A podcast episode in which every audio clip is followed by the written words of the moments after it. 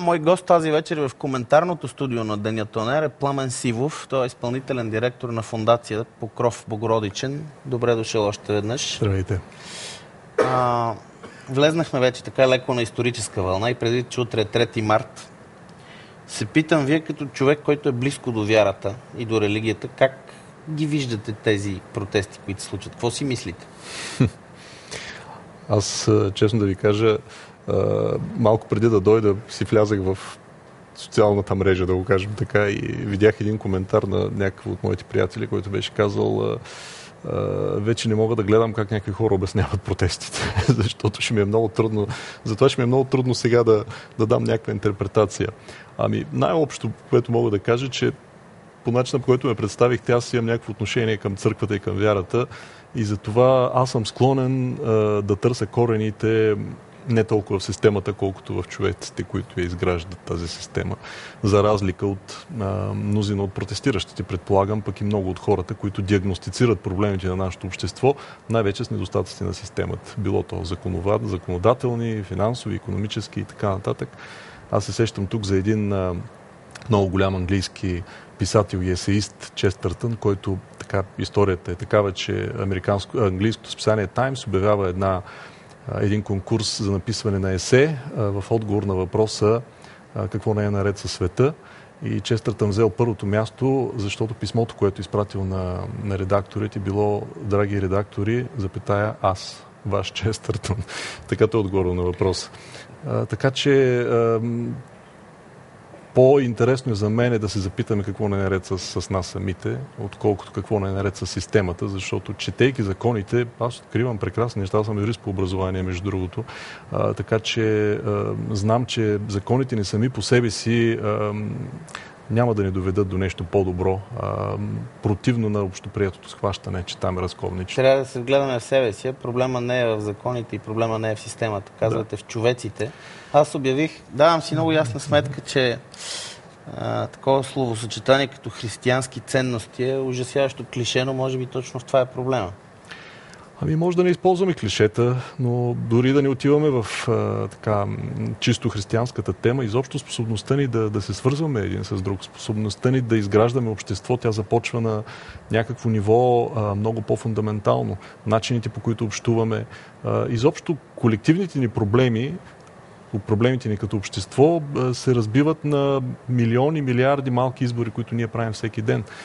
И всъщност кумулативният ефект от тия малки избори превръща тази страна в хаоса и ужаса, в който много хора им се налага да живеят.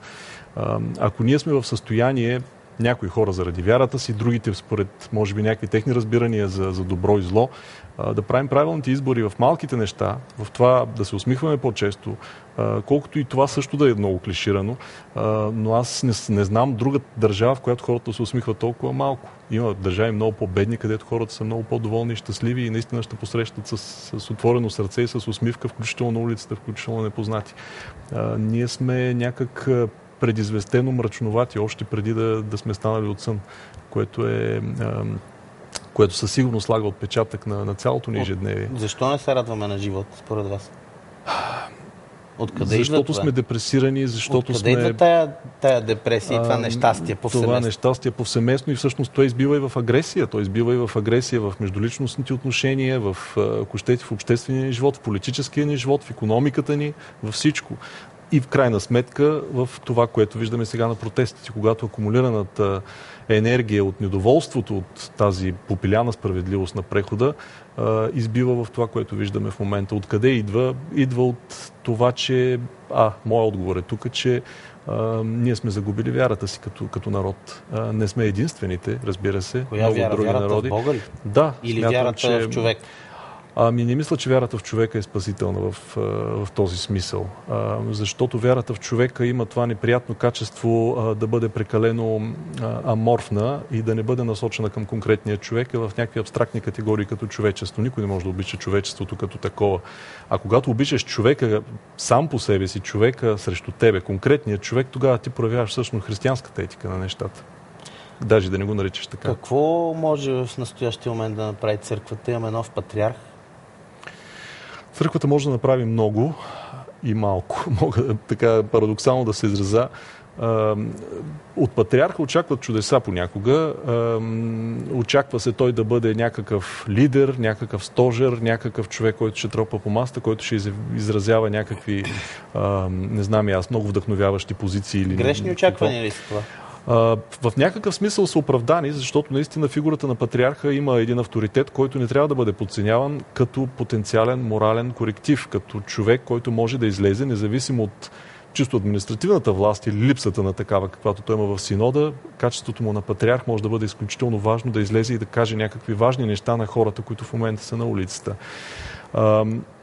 Това дали той ще избере да го направи и под каква форма да го направи, разбира се, предстои да видим, ако изобщо се стигне до там. Вашите очаквания към него какви са? Вашите лично? Той ли е човекът, който беше най-добрия? Да, той беше според мен най-добрия избор в тази конкретна ситуация, с оглед на разпределението на ситуацията, на силите в синода, с оглед на наличния човешки потенциал или материал, както би се изразил някой друг, с който разполагаме в църквата. Това беше наистина най-доброто.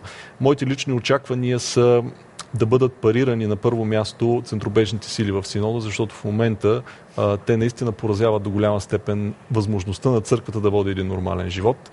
Това, че в синода се опитват да се противопоставят на личностна основа и на основа на амбиции определени хора, което всъщност подрива по някакъв начин единството на църквата, макар и не в каноничен план, а в чисто личностен.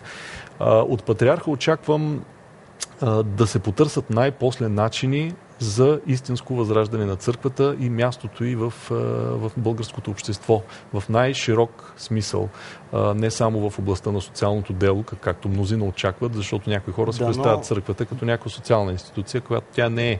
Но един от страничните ефекти на нейното пълноценно присъствие в обществото, като мисионерска най-вече, като институция, която може да убедително да обясни в какво вярва и защо, пред едно нецърковно общество, каквото е нашето в момента. Аз мисля, че програмата максимум ще бъде изпълнена. Дано да успее той. В това искам и се, понеже трябва към финал да кажем няколко думи за благотворителността. Mm-hmm. Фондацията, която вие представлявате, Покров Богородичен, е една от известните, но ми се иска вие да кажете няколко думи какво точно правите.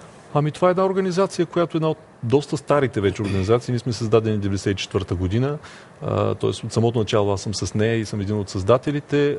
Опитваме се точно това всъщност да направим, да помогнем в рамките на църквата. Всички, които създадохме фондацията, сме православно вярващи. Опитваме се в рамките на църквата, в рамките на конкретните енории да възстановим това нарушено общуване между църква и общество, между клир и мирени, между как да кажа, високо богословие и ежедневните избори, които правим. Това се изразява по най-различни начини и чрез благотворителност в класическия смисъл, и чрез издаване на нормална, качествена литература, която да може да бъде четена от един нормален, интелигентен българин. Не сектантска, православно-богословска литература. Това но не питам, искам да кажа, че ние търсим достъпна литература, т.е. не високо академично богословие, нещо, което да може да послужи на всеки един човек на работното му място, в изборите, които прави, в живота му, да се отговори на най-важните въпроси. С една дума ми кажете, че трябва да приключим. Вие имате ли нужда от нещо и как може да ви се помогне на вас? На фондацията им предвид.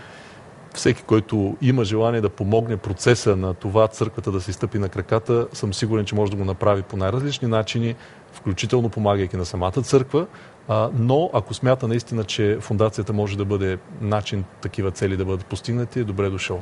Благодаря ви за участието и за коментара.